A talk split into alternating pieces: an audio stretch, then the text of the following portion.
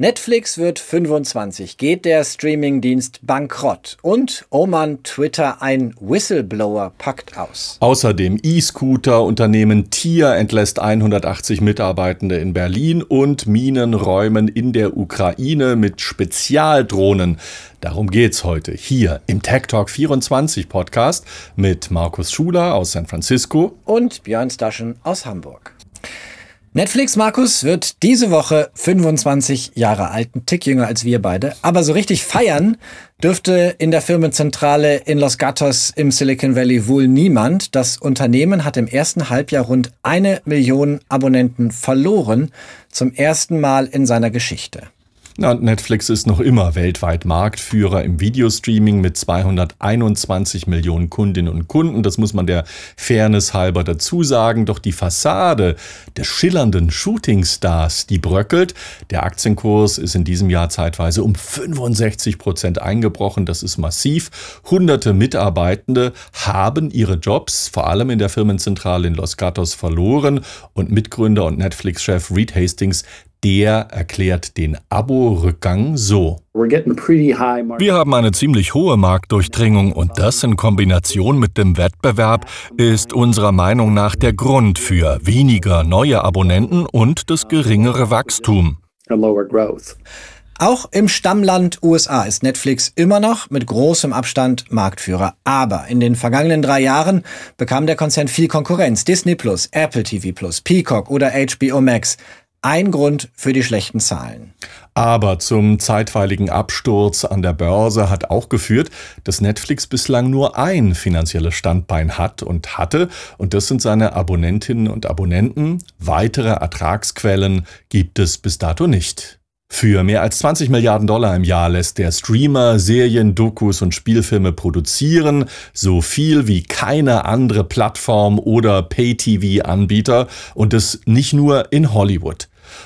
Um erfolgreich zu sein, muss Netflix Serien und Filme produzieren, die in großen Märkten wie Frankreich, Deutschland oder Spanien Gesprächswert erzeugen. Doch diese Strategie, die ist kostspielig, weil nicht alle Inhalte in anderen Ländern gleich gut funktionieren. Jetzt plant Netflix die große Kehrtwende, sagt Medienjournalist Joe Flint vom Wall Street Journal. Werbung bei Netflix war lange Zeit ein Tabuthema. Mitgründer Hastings hat immer gesagt, dass dies eine Plattform sei, die für die Zuschauer gemacht ist. Die Abonnenten wollten keine Werbung. Werbung unterbreche den Inhalt. Ab nächstem Jahr will das Silicon Valley Unternehmen ein vergünstigtes Abo anbieten, vermutlich für deutlich unter 10 Euro im Monat. Dafür aber, Markus, mit Werbeunterbrechungen.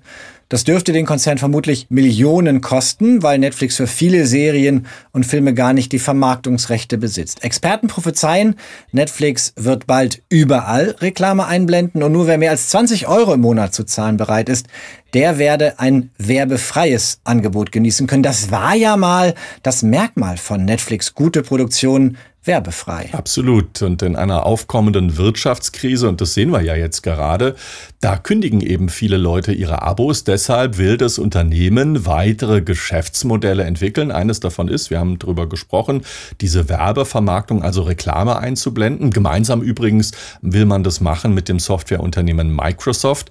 Ein anderes Geschäftsmodell, das äh, in das Netflix einsteigen will, das ist das Anbieten von Online-Spielen. So, Markus, ging es mal los. DVD-Versand, das war der Ursprung von Netflix per Post. Und Netflix hat es in 25 Jahren weit gebracht. Ob der Stern des äh, Tech-Unternehmens aus dem Silicon Valley und nicht Hollywood übrigens, aber schon wieder sinkt, das dürften wir wahrscheinlich erst im nächsten Jahr erleben. Dann nämlich wird klar, ob das Unternehmen den Abo-Rückgang mit seinen Werbeclips und der Integration von Reklame wirklich stoppen kann. Themenwechsel. Schauen wir auf Twitter. Markus Twitter segelt weiter durch stürmische See. Die Übernahme durch Elon Musk ist ein Thema für die Gerichte. Der Konzern kommt nicht aus den Schlagzeilen und nun bläst auch noch ein Whistleblower kräftig in die falsche Richtung. Sein Name Peter C. Satko, besser bekannt als Mudge, ein legendärer Hacker und Programmierer. Setco ist ein Experte für Netzwerksicherheit und hat sich einen Namen als Open Source Programmierer, Autor und Hacker gemacht. 2013 ging Mudge zu Google, im Jahr 2020 stellte dann Twitter ihn als Sicherheitschef ein. Mudge soll die erste Wahl von Ex-Twitter-Chef Jack Dorsey gewesen sein. Anlass war ein Zwischenfall, bei dem Hacker sich Zugang zu mehreren, auch prominenten Twitter-Accounts verschafft hatten damals, darunter Barack Obamas und Bill Gates Twitter-Account. Sie forderten Nutzerinnen auf, Bitcoins einzuzahlen und erbeuteten wohl über 100.000 US-Dollar. Uns gibt schon so lange, Markus. Wir haben damals darüber berichtet in unserer zwölften Folge übrigens. Ja, und im Januar dieses Jahres aber warf Twitter ihn schon wieder raus, wörtlich nach einer Bewertung der Führung des Unternehmens und der Auswirkungen auf die Arbeit mit äh, höchster Priorität. Also er war aus Twitters Sicht ein schlechter Chef und äh, konnte seine Arbeit wohl nicht äh, priorisieren. So könnte man jedenfalls den Rauswurf verstehen. Setko aber sagte in einem Interview, er würde seine Arbeit gern beenden und Twitter sicherer machen. Und wie macht man das, wenn man nicht mehr für Twitter arbeitet? Setko reichte Beschwerde gegen Twitter bei der SEC ein, der Finanz- und Börsenaufsicht in den USA. Edge. Der Vorwurf lautete, Twitter täusche Aktionäre und verstoße gegen Sicherheitsstandards, die mit der Federal Trade Commission der FTC vereinbart worden seien. Die Beschwerde umfasst mehr als 200 Seiten. Bei Twitter hatten zu viele Mitarbeitende Zugriff wohl auf persönliche Accountdaten, auf Kontendaten und Twitter gebe die Zahl der Spam-Bots falsch an. Das sind die Vorwürfe von Setko. Und hier wird spannend, denn genau diesen mhm. Vorwurf hat auch Elon Musk erhoben. Musk, der Twitter erst übernehmen wollte und sich dann doch erschrak, als die Aktienkurse fielen, der Twitter-Preis aber bei 44 Milliarden US-Dollar gleich blieb.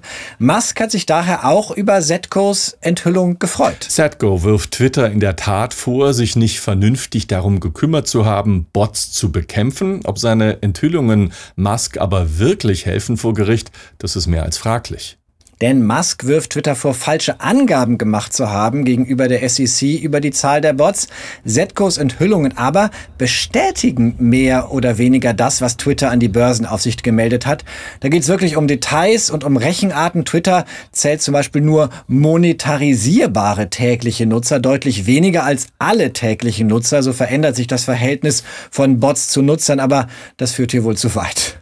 Twitter jedenfalls hat die Kritik zurückgewiesen. Ein Sprecher sagte CNN, die Anschuldigungen von Hans Hertko und sein opportunistisches Timing, die scheinen darauf abzuzielen, Aufmerksamkeit zu erregen und Twitter seinen Kunden und seinen Aktionären Schaden zuzufügen. Sicherheit und Datenschutz, Björn, die sind seit langem unternehmensweite Prioritäten bei Twitter und wir haben noch eine Menge Arbeit vor uns, heißt es da von dem Unternehmen aus äh, San Francisco.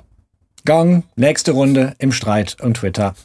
Wir werden sehen, Markus. Themenwechsel schauen wir nach Deutschland. Da entlässt der Scootervermieter Tier in Berlin jeden sechsten Mitarbeitenden. Insgesamt rund 180 Beschäftigte verlieren den Job. Wir erinnern uns an die Zeit des euphorischen Wachstums Mobilität nachhaltig verändern wollte Tier, so wie auch die Konkurrenz. Nachdem die gesetzliche Grundlage 2019 geschaffen war, brachte das junge Startup Tier binnen Stunden die ersten Roller auf die Straßen Berlins und plötzlich standen dann überall in den Städten haufenweise E-Scooter von Tier und anderen Firmen. Manche landeten in Flüssen, in Freibädern oder in Parks. Und die Unfälle häuften sich aber die Scooter gehören wohl zum Stadtbild. Hier ist mittlerweile in 20 Ländern aktiv, sieht sich selbst als europäischer Marktführer, aber die wirtschaftliche Lage bremst auch das Tierwachstum. Vor allem bei Investoren sitzt das Geld nicht mehr so locker wie früher. Der frühere Formel-1-Pilot Nico Rosberg gehörte zu den frühen Geldgebern und im vergangenen Oktober, da sammelte Tier 200 Millionen Euro von der japanischen Softbank ein. Die Softbank ja durchaus äh, auch ein gebranntes Kind bei heiklen Investments angesichts der Pleitewelle des Coworking-Anbieters WeWork. Siehe letzte Folge dieses Tech Talks.